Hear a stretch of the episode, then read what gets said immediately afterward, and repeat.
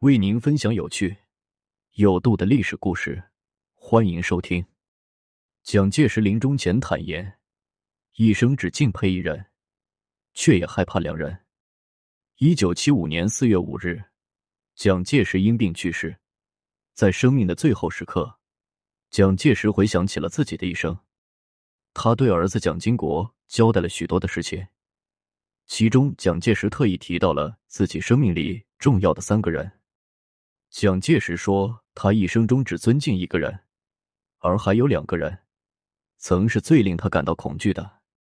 其实，蒋介石从政多年，树敌无数，他遇到过许多不同的人，不过他很少会发表自己对于其他人的看法。晚年的蒋介石心态发生了变化，对于过去的很多事情有了不同的看法，因此他在临终前。吐露自己的心声。那么，蒋介石生命里这三个重要的人，分别都是谁呢？蒋介石最尊敬的人，便是周恩来总理。他们两人之间的关系，看起来是比较复杂的。周恩来一直都是蒋介石最想要除掉的人。在围剿中共的过程中，蒋介石想尽办法要对周恩来等人下手。国民党特务更是数次将周恩来逼入绝境。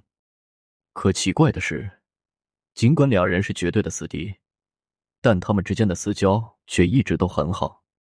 一九二四年，蒋介石出任黄埔军校的校长，可当时要想把军校搞起来，难度还是比较大的。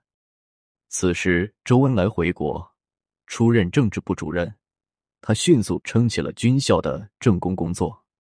蒋介石对于周恩来的才能十分欣赏，他十分渴望周恩来能加入到自己这边做事，为此用尽了办法。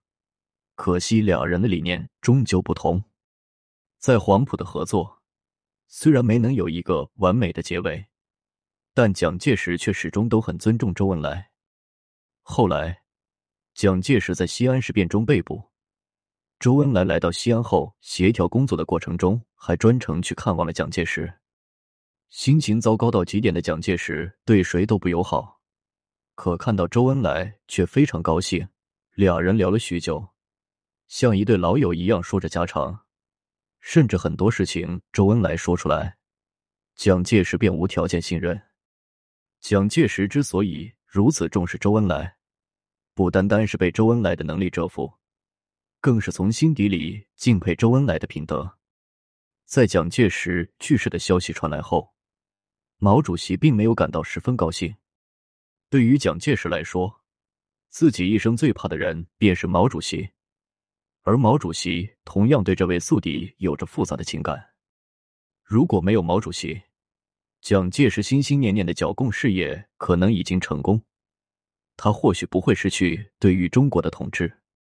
的确，蒋介石一生有过太多的敌人，可真正让他毫无办法的人只有毛主席。因此，没有谁比蒋介石更清楚毛主席的能力。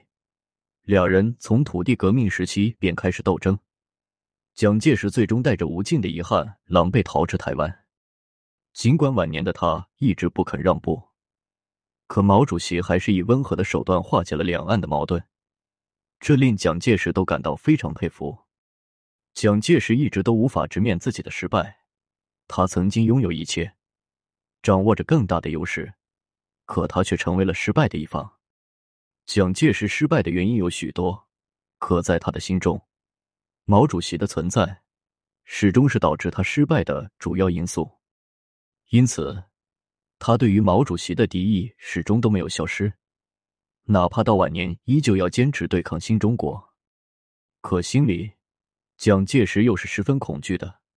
他清楚毛主席的能力，清楚两人眼下不同的处境，这使得蒋介石又在台湾等许多事情上变得畏首畏尾。或许在他去世的时候，毛主席一直都是他挥之不去的梦魇。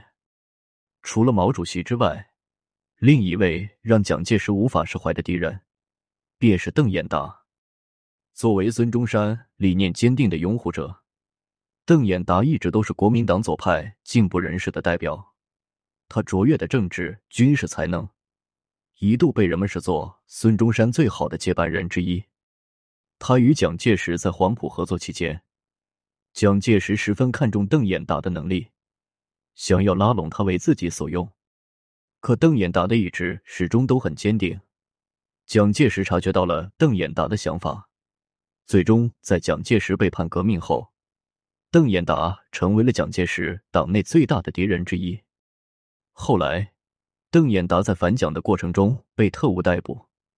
蒋介石到这个时候还没忘记要拉拢邓演达，可对方的态度始终都很坚决。